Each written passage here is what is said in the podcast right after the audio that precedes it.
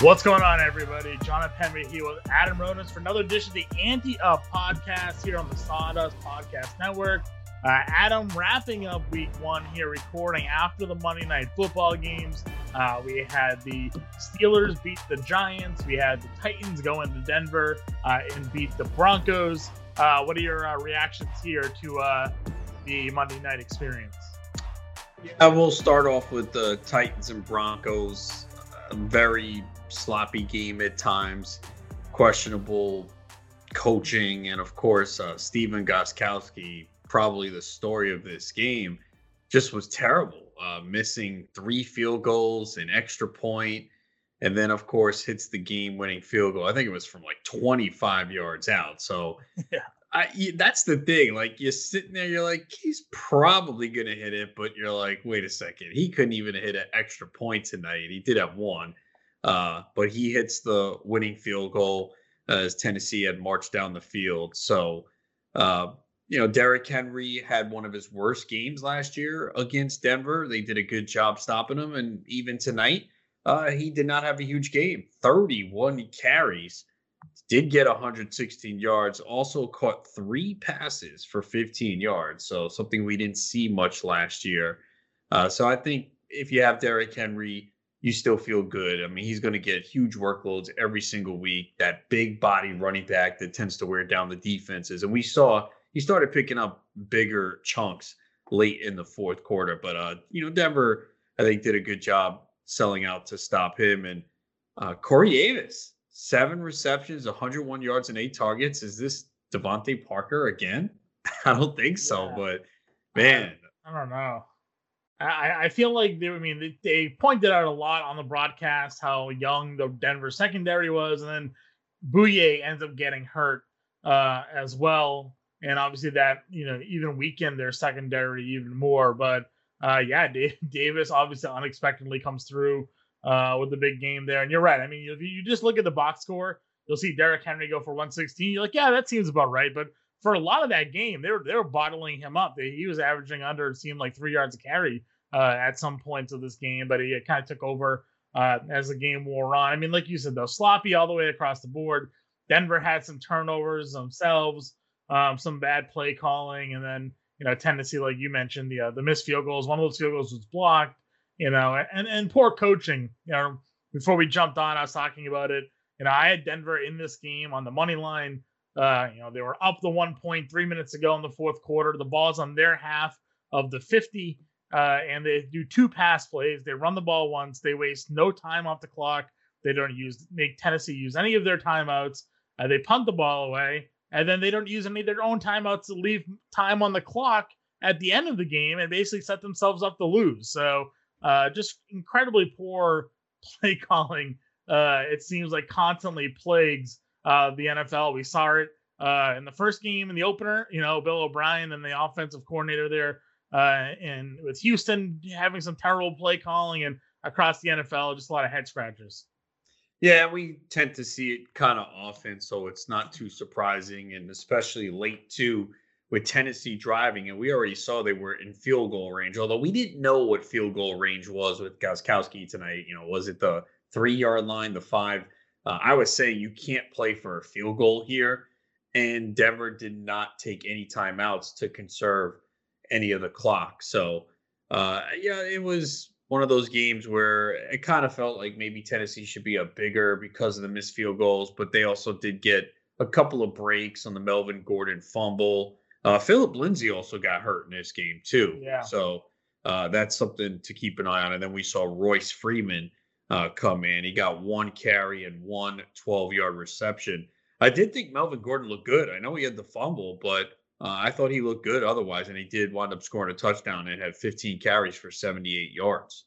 Yeah, he had a couple long runs there, uh, especially at the end. They were doing some really, I, I felt like some pretty creative sort of formations and running type plays where they, you know, they were having a lot of lead blockers in front of them really uh, get on the edge and, and kind of sprung and loose. So uh, I agree, though. Gordon looked good, you know, uh, and, and it was a good debut for him. Uh, I think, obviously, you know, they were really splitting the carries early on, though, before Lindsey's injury. So I wonder exactly what would have happened there had Lindsey not uh, gotten hurt. We don't know the severity of it. They just said it was an ankle or a foot injury is what's keeping him out. So that's that's going to be interesting, something to pay attention to. Uh, what was your impression of Jerry Jeudy? Uh, eight targets, four catches, a couple brutal drops. But, I mean, uh, he is a rookie, and he was uh, getting open at times, uh, you know, in his debut.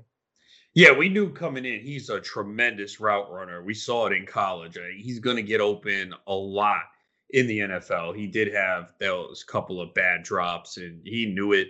Uh, but, yeah, pretty pretty impressive. And, obviously, no Courtland Sutton. He did not play. And when he comes back, he's obviously going to help this offense. Noah Fant had a big first half, kind of quiet in the second half. But you're going to take this uh, from a tight end with five receptions, eighty-one yards. And a touchdown. And even on the other side, Jonnu Smith came through, four receptions, thirty-six yards, a touchdown, had seven targets. And I think we just want to see him uh, get the ball a little bit more.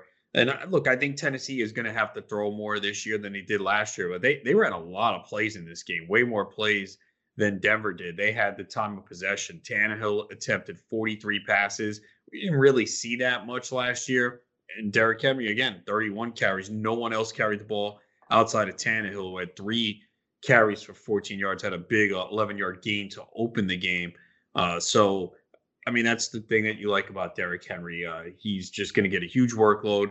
And uh, offensively, you know, A J. Brown was a little bit of a disappointment. You know, five receptions, thirty-nine yards, and eight targets. It looks like Tannehill had him late in the end zone.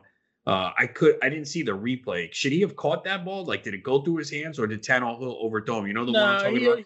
He, he overthrew him a, a bit. Okay, I mean, yeah, that's what I thought, too. I just yeah. didn't see the replay, um, so I, I wanted to see it again. Because uh, he had a strange play call there to audible to uh, on a third and one. You have two timeouts behind you with Derrick Henry. And see, I didn't gonna... mind it. You know, because the same thing on the touchdown to Jonnu Smith, did you think they were running that from the one? I, I I don't know why coaches don't insist on not running the football there. Like, especially no, see, when you have a I, back I, like that, well, man. I don't know. No, I, I the reason why I liked it, because teams know you're going to run with Derrick Henry on the. I'm talking about the touchdown play to yeah, Jonnu yeah, Smith. Yeah. Like, I love that play call because I think they ran on second down. And look, you expect Derrick Henry to get the football, and most of the time I think you should. But I've always said this, like second and one, third and one. You do play action with Henry at the goal line, you're usually going to get the tight end wide open. And that's what happened with Jonnu Smith. Uh, I didn't mind the play call either to A J. Brown. Again, he was open. They had him, yeah. and Tannehill just missed the throw. So um, I, I don't mind the, the, those plays at times, especially because it, it, we saw it in this game. Denver was selling out to stop Derrick Henry. Right. Uh, so I, I didn't mind the play. And if it works and, you know, it's a touchdown, great. But uh, I loved the play call to Jonnu Smith, because I'm like, they're pro- I'm like, don't run the football here. They know it's coming. Yeah, I mean, they were they, they talked about it a lot on the broadcast. They were crashing the edges to keep them contained and force them up the middle where they were, you know, selling out there. I think I'm even though I benefited from the whole Seattle not running Marshawn Lynch thing, there are so many times we have a guy uh, with a team that has like a legitimate power. Well, that that's different. Back, that was different. They don't give it to him. That was different. I mean, yeah, I mean, Marshawn Lynch beach beast mode. Uh, no question about it. Uh, but, you know, Henry was not – he really didn't have a lot of room to run tonight. He did not have big gains. His longest run was thirteen yards. I think it came in the fourth quarter. Uh, but, I yeah, I, I didn't mind the play calling there. Uh, and, you know, Tennessee did enough to win. Denver is a very tough place to win, especially in September, um, because the altitude. And maybe that was one of the things with Melvin Gordon, too. They said – Uh, he did have problems adjusting to the altitude. He did have a little bit of a rib injury uh, before the season started. Uh, so that's why I think maybe we might have seen a split with him and Lindsay. And that's basically what it was in the first half, I think. It was pretty even. Uh, but then Gordon, uh, with Lindsay leaving, gets the bulk of the touches. So, uh, yeah, I, I thought Gordon looked good as as the game went on. Kind of a tough blow for those who went uh, zero R B in fantasy, uh, losing Marlon Mack. And then we don't know what the deal with Phillip Lindsay is. Uh, you know, thinking that they had all that late round potential depth there, uh, not working out uh, for them. Uh, what's your like overall take here of, of like a team like Denver? Obviously, they came in. There's a little bit of hype, obviously, around them because they added a lot of offensive weapons. Do you think like there's, uh, you know, some potential for this team moving forward, or do you think, you know, ultimately, you know, what we saw of their shortcomings today uh, is maybe what what it is going to be for the year? Yeah, I think at best they're a five hundred team. I mean, Drew Lock is really what I'm not sure about. And, you know, I really don't have a lot of this team in fantasy. Uh, I have Phillip Lindsay in one league, and it was because running backs were flying off the board. I think it was like seventh, eighth round. I was like, all right, I took him. I and I kind of felt reluctant taking him because I still feel that it's going to be mostly Melvin Gordon. I know we've heard kind of different over the last couple of weeks. And I'm just like, well, they had Phillip Lindsay and Royce Freeman. Like, if they really felt that strongly, why would you go out and get Melvin Gordon? And Lindsay's not great at catching the football, right, and he's not a big back. So Melvin Gordon's going to be the goal line back. So, like, where does this value come from? Um, but I did take him in one league late. Uh, there wasn't much there. Uh, I do like Fant, but really don't have him. I don't have any Jerry Jeudy, but I do like him. I was not high on Courtland Sutton. I just felt like in the range he was going, I liked other receivers better, but I yeah. love the talent. I love the talent of Courtland Sutton. I've always been a big fan.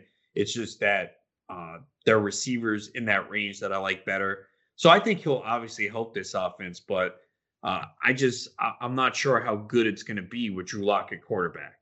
Yeah, I think I think I saw some some good throws out of Lock tonight, but yeah, still uh, the inconsistency of a young quarterback, something that's going to have to Uh, develop along the way. And I feel like Tennessee, we sort of know what their offense is going to be. I think it's, it's rare that you'll see a running back have thirty-one carries and a quarterback also have forty-three pass attempts. Like how off, how often are you going to see an offense like that? But, uh, you know, I think we can pretty much bank on Henry's, uh, you know, usage there. And I don't know if we're going to continue to expect to see Corey Davis show out the way he did, but, uh, you know, A J. Brown did have eight targets, tied for the team lead. Uh, you know, one thing about A J. Brown that I wasn't a huge fan of coming into this year uh, was just because last year he was very boom or bust. And I feel like maybe, you know, again, opening night here, five for thirty-nine, you know, I feel like we're almost beginning on that same track where he's going to have weeks where he explodes and then weeks where he's, you know, not even playable. So, uh, you know, I'll be curious to see how they, you know, this season develops with Tannehill under center for the whole year. Um, obviously, you know, the end of last year, he really carried them through.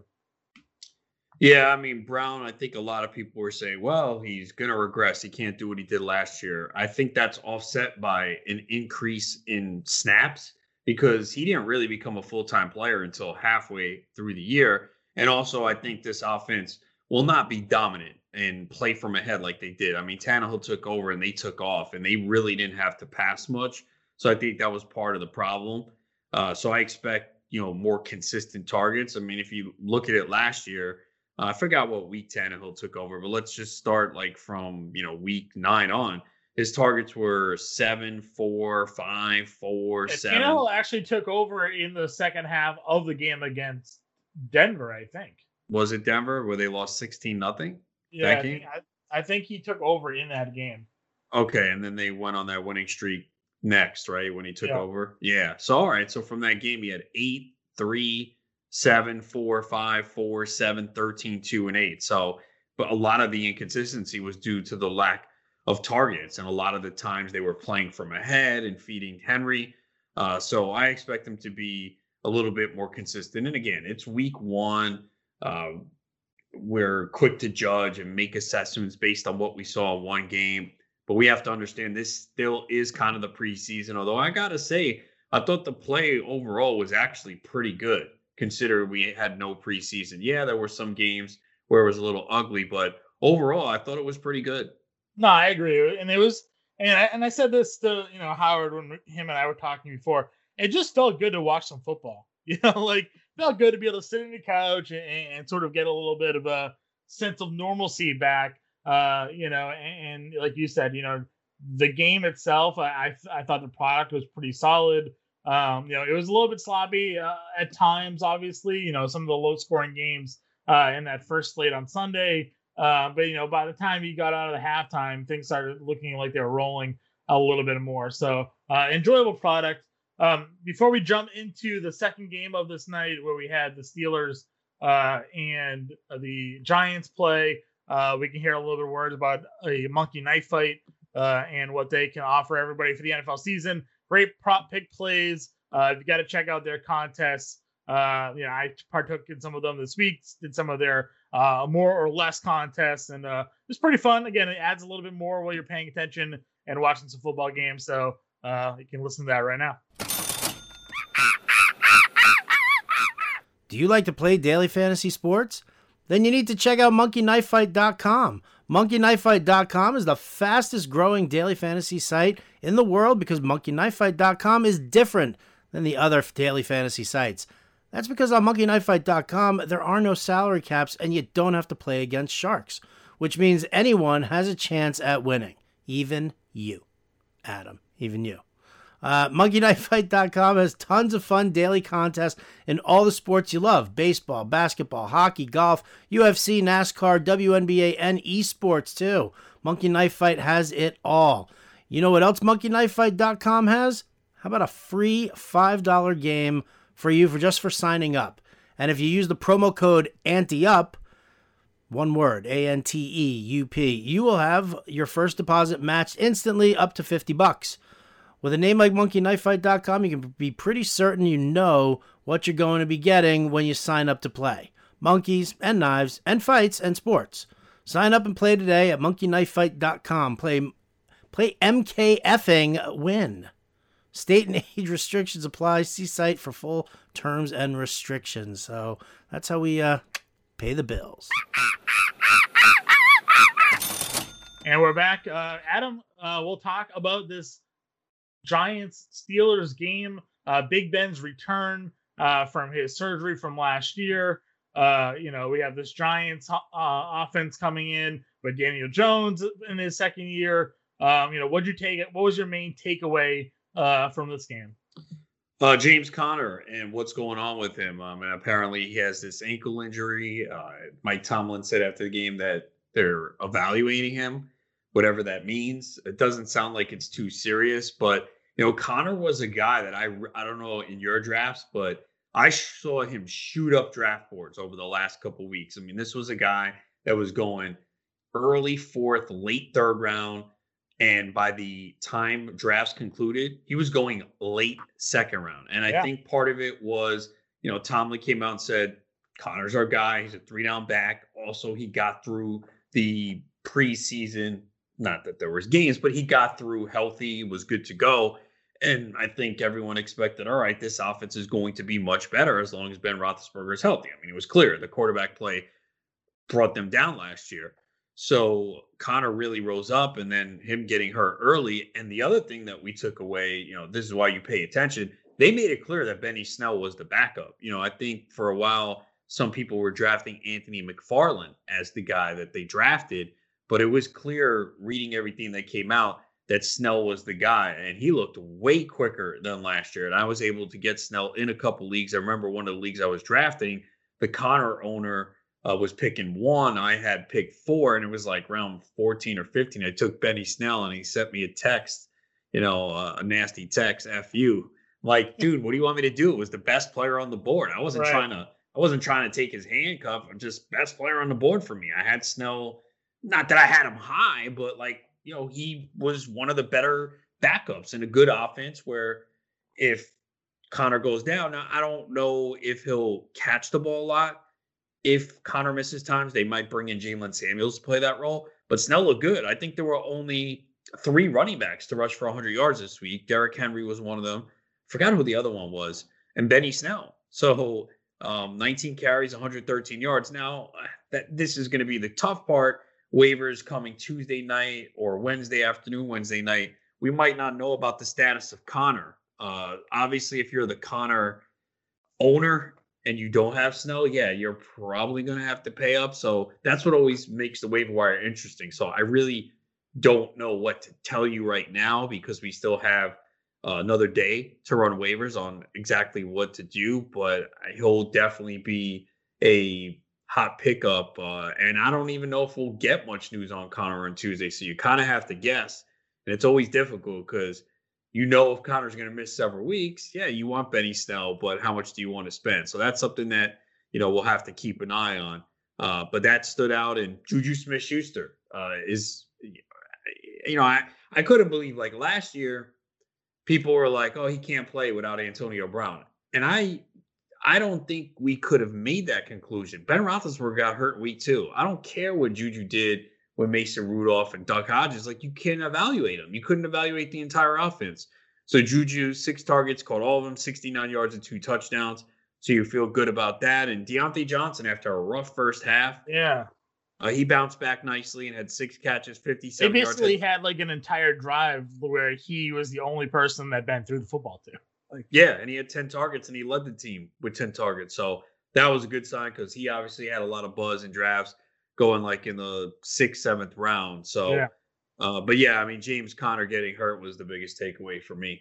Yeah, and I actually remember you and I had on one of the earlier Tabletop discussions, Uh, it was the debate between David Johnson and, and James Conner because they were both going in the same, you know, round selection. And then like, you're right, as the season progressed over the last week, right, heading into the year, you know, Conner was in the second round and, and David Johnson was not too far behind them. They bumped all the way up uh, as the season got uh, closer because of uh, all that, you know, fury to get the uh, flurry to get the running backs early in draft. So uh, I, I'm curious now, you know, the, the reports were, I think Tomlin said they weren't too concerned about the ankle injury to Conner, but I mean, even if he comes back and he's not going to miss any time, uh, Benny Snell, at the very least in this matchup, established himself to maybe start earning more of a timeshare uh, than Conner being that every down, you know, lead back. I mean, Conner in this game, six carries, nine yards, didn't really do much. Did have four targets in the passing game. Uh, but, you know, Benny Snell, nineteen for one thirteen. It's a pretty huge Uh, improvement over what the rest of the uh, you know the back was able to do there, uh, and Conner against his Giants uh, defense. On the Giants side of it, um, you know Darius Slayton had a monster game with six for one oh two, two scores on nine targets. He and Barkley led the team with targets with nine each. Um, and then after that, you know Sterling Shepard was okay, six for forty-seven on six targets. Uh, Evan Ingram, seven targets, but only two catches for nine yards. Uh, so, I mean, love the target share there, but, you know, what was it, do you think, just the Steelers' defense? I know you were kind of high on them uh, this year, you know, being able to shut down a guy like Evan Ingram. Wait, I was high on who? Weren't you high on the Steelers' defense? And we have Oh, yeah, yeah, yeah, definitely. Yeah, yeah, yeah. I thought you said Evan Ingram. I was like, no, no, no. no. I don't have him anywhere. Yeah, um, yeah no, of course. I mean, not, I don't draft defenses that early, but, yeah, I mean, it's clear the Steelers' defense was what carried them last year. They're really good.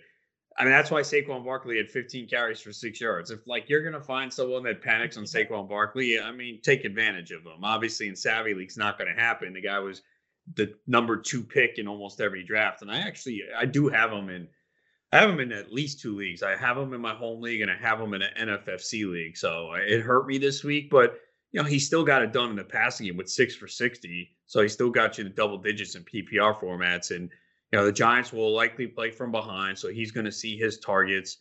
You know, Daniel Jones showed you some good and showed you some bad. I mean, he had a really impressive drive where, what did they run, seventeen, eighteen plays? Yeah. And then he makes a stupid decision running to his left, trying to throw in the end zone instead of – and it got intercepted. So, so just turn it away. I was telling my yeah. friends about that, uh, some Giants fans. I was like, that's just the difference of a year two quarterback versus a veteran quarterback. A veteran quarterback, Drew Brees, Tom Brady, Aaron Rodgers, they throw that to the peanut man in the stands, and they go back for, you know, second down, and Daniel Jones is trying to do a little bit too much and ends up throwing a pick. Or just eat it. I mean, if you right. have to take a sack there, not a big deal. So, um, but he he was considering that matchup. He had two seventy-nine, two touchdowns, two picks, also rushed for twenty-two yards on four carries.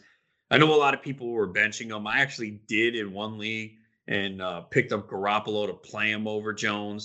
Uh, another league, I played Tannehill over Jones. So that was close. In my super flex leagues that I had Jones, I just played him. Um, so actually, I don't think it was that bad considering the matchup to to get these type of numbers for this week. I know that was. The, he finished with like seventeen fantasy points, I think, and uh, is what it came out to. I well, I, it depends. The scoring is all crazy. Yeah, that's true. Yeah, yeah. I think I had him at. Let me see in the R T Sports. Or I did bench him. Uh, let me see what he had. Uh, yeah, it was a tough decision to go trying to figure out what to do. Uh, looks like I got a win. Thank goodness, because it's nice. Because nice. Top six get a win. It's all play in the first week, I believe. Uh, Daniel Jones and R T Sports, twenty-two point one five. Oh, there you go. Nice. And Tannehill, twenty-one point eight five. So, I mean, close. I actually did bench Beckham in this league. Can you believe that? So I was t- so I, obviously I was one of the bigger Odell Beckham cheerleaders heading into this year. But when people were talking about this week one matchup, I was telling people it's not a good spot for him. I love that he got ten targets, but I wasn't really thrilled with the idea of him having to go against the Ravens week one. So, um, you know, I, I if people had better options, we, you know, our subscriber chat uh, Sunday Game Day Live, I was telling people if they had better options to go the other way. Um, so uh, not totally stunned, you know, don't like benching a guy I'm taking in the second or third round of drafts, but I just didn't think there was any way that they were going to be productive in that matchup. Yeah, I had him ranked in the twenties on the Fantasy Alarm site for whatever format it was. And I think I even spoke about it with Jen Piacenti on the live stream Thursday night. I'm like, look, it's hard to bench a guy like Beckham, but it depends on the options you have. And um, in this league, we do two receivers, two flex. I played Marvin Jones, Keenan Allen, Allen Robinson, and Hollywood Brown over him. I felt yeah. like, you know, I pretty much, I think, had all those guys ranked over him. Uh, I had Beckham in another league where I had to play him. I didn't have better. Op- I wasn't playing Allen Lazard over Odell Beckham. I know Lazard had a better game. I can't do that. Um, right. But Beckham's, it was really Baker Mayfield. I mean, Mayfield was terrible. It was a tough matchup. Uh, he missed him quite a bit. He never got rhythm. But I expect Beckham to bounce back this week. Yeah. They get the Bengals on Thursday night. So don't panic yet. Again, week right. one, tough Plus, matchup. ten targets, man. That's what I'm always preaching. I'm like, targets mean opportunity. So, you know, if, if he didn't get targeted, we'd I'd be more of a little bit like, oh, man, what happened there? But, uh, you know, they at least threw in his direction a lot. So it makes me confident uh, that upside or bounce back is potentially there. Yeah, I just I, I, look, I was disappointed the Browns came out and played as bad as they did. I thought they would be more competitive, but they just got dominated. And, you know, Baltimore is very good, but that's not what you wanted to see from Cleveland. But they'll get an opportunity to bounce back against the Bengals on a short week on Thursday night. And I have to think Beckham plays much better, and he'll be way higher in the rankings this week. What do you think about Kareem Hunt getting more carries than Nick Chubb? I mean, game flow. Um, if they're playing from behind, you probably won't see a lot of Nick Chubb in there. And uh, obviously everyone's going to overreact to this. And, and I'm someone who was, look, I always say this, there's certain players every year in sports where, whatever fantasy sport, where you're just kind of not sure. Like, we want to come here and say we have the answers for everything and we have to give an opinion. But Nick, Nick Chubb was like a dilemma for me because I love him as a running back. You watch him play. You can't tell, you cannot watch Nick Chubb play and tell me he sucks. No, you, you, you can't, because he breaks big plays. We saw last year. They did not have a good offensive line. He averaged five yards per carry behind that line. He had fourteen ninety-four rushing yards. And even in the passing game, he was good. But we did see when Kareem Hunt played, uh, his target share went way down. The touches went down about, th- I think he had averaged about twenty-two touches without Hunt and nineteen with him. So that's still very good. You'll take that on a weekly basis. My issue was that the floor was lowered with his lack of involvement in the passing game, because he could have a week where he gets twenty carries and eighty yards, doesn't find the end zone, and has one reception. You're just not getting, you know, you're getting eight, nine points. Uh, and then you have a game like Sunday. Now, I don't expect them to be getting pounded like that every single week. Uh, so people will overreact, and Chubb still had ten carries for sixty yards. But there's going to be a lot of weeks where he produces. I basically said Nick Chubb has to be the Derrick Henry of last year. And he can't. You know, he had two hundred ninety-eight carries last year. He could come close to that again. He's just, I just don't think he's going to catch a lot of passes with Kareem Hunt there. Yeah, no, right. And we saw, like you said, we saw that drop off uh, once Hunt was there last season. I mean, they, they just, you know, Hunt is the better, he's a better pass catcher. I mean, it's not, it's not difficult to say that. I mean, it, it just makes sense that, you know, when they have the, they use them both on the field a, a lot. I think I saw like seventy percent of the time last year, both guys were on the field uh, for a snap. So I'm not, it's not as if they, you know, totally just take one out of the game plan. But, um, yeah, I mean, I have Hunt in a lot of leagues. I was kind of high on him in P P R leagues, uh, but I agree with you. I think we'll see uh, a bounce back from Chubb, and, and that's just the Browns as the schedule gets easier. Like you said, Bengals next week should be a much better uh, position for them. Uh, Adam, before we get out of here, though, obviously we have some basketball games coming up. Uh, we have game one of the Eastern Conference Finals uh, on Tuesday. Uh, right now, the Celtics are two-point favorites. And then we have game seven. I didn't think we were going to even get this far. uh, between the Clippers and Nuggets, and the Clippers are giving seven and a half. Can I get a quick take uh, on those two games? Yeah, I cannot believe we're sitting here either with a game seven. I mean, the Clippers just kind of gave this away. I, I don't know. I don't want to discredit Denver, but like the Clippers were in control. You know, game five, they led by sixteen in the third quarter, and they let it slip away. Uh, and then Sunday, they had a sixteen-point lead at halftime and then scored sixteen in the third and nineteen in the fourth, getting outscored sixty-four to thirty-five in the second half. I mean, what the hell? And, you know, this they're just not getting much outside of Leonard and George right now. Harrell has been terrible. I mean, I don't know how much they can let him play at this point. Right. Lou Williams has been a liability defensively, and he hasn't even been great that offensively either. Lou's a guy I used to see shoot, and I'm like, all right, that's going in whenever he takes a three. And I have not felt that way at all. So uh, it's amazing because I thought they were the deeper team, uh, one of the most deepest team in the N B A. Loved their depth, which is why I was putting money on them to win the championship. And Denver is getting more now from a multitude of players. I mean, Millsap had a big game five, yeah. was quiet in game six, but they got Gary Harris to play forty-two minutes, and he scored sixteen. Jokic is just crushing them inside and outside. Finally. Uh, Mar- Murray is Murray is the key factor. I mean, he's really got to score like eighteen plus for them to win. He shot well last game, nine of thirteen. You know, Porter's been giving them good minutes. Uh, even Craig, three of four last game.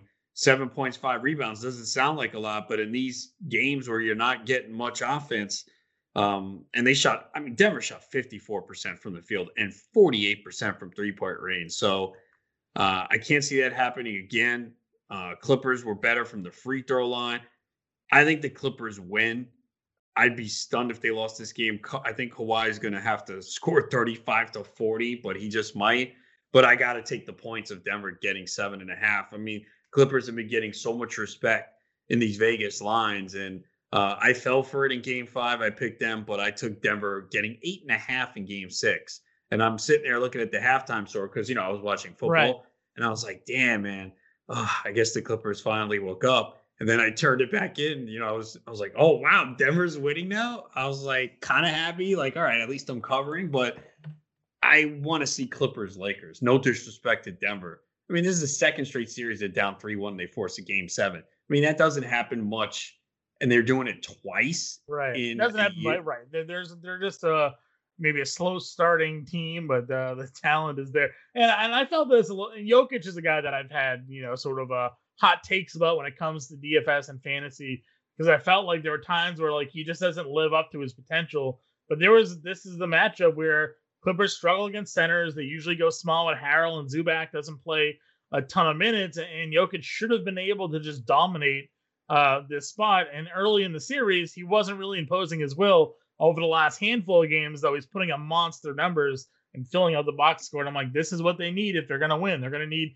Jokic to play at his top, top elite level uh, to have an opportunity here. Uh, you know, I, I do laugh a little bit that if the Clippers end up faltering here, it's like, you know, it doesn't matter really who the players are. You put the Clippers jersey on somebody, and Doc Rivers can't get that team over the hump, it seems like. You know, all those stacked teams they had with Paul and Griffin and yada, yada, yada, they were never able to do anything with it. And now, you know, they got Kawhi and Paul George, and they're finding themselves, again, sort of on the brink of uh, another early exit here.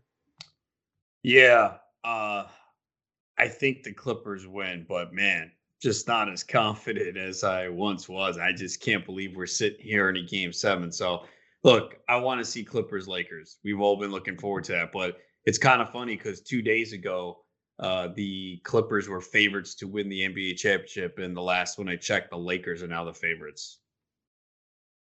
Yeah, I guess that makes sense. You know, they're disrespecting my Boston Celtics, who are, uh, you know, got a nice little series here against Miami that I don't think, uh, you know, should give them too much trouble. No homerisms aside here. Uh, you know, but I think they actually match up probably better against Miami than we they did against uh, against Toronto personally.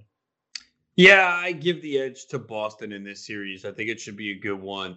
Uh, we know that both these teams are playing at a slow pace. Uh, I know Miami won a matchup in the bubble without Jimmy Butler, but I'm not putting much stock in that. I don't think neither team was playing for much at that point.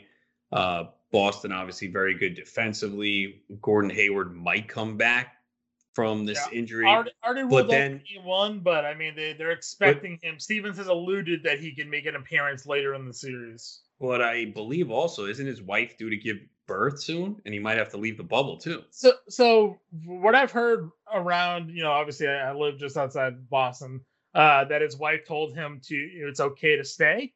Uh, That's just sort of the things that have been floated about around here on like local radio and whatnot. Is it true? I haven't seen like any articles like confirming it, but I guess we'll find out. But yeah, she's due uh, the end of September, which we know we're we're basically there, a week away.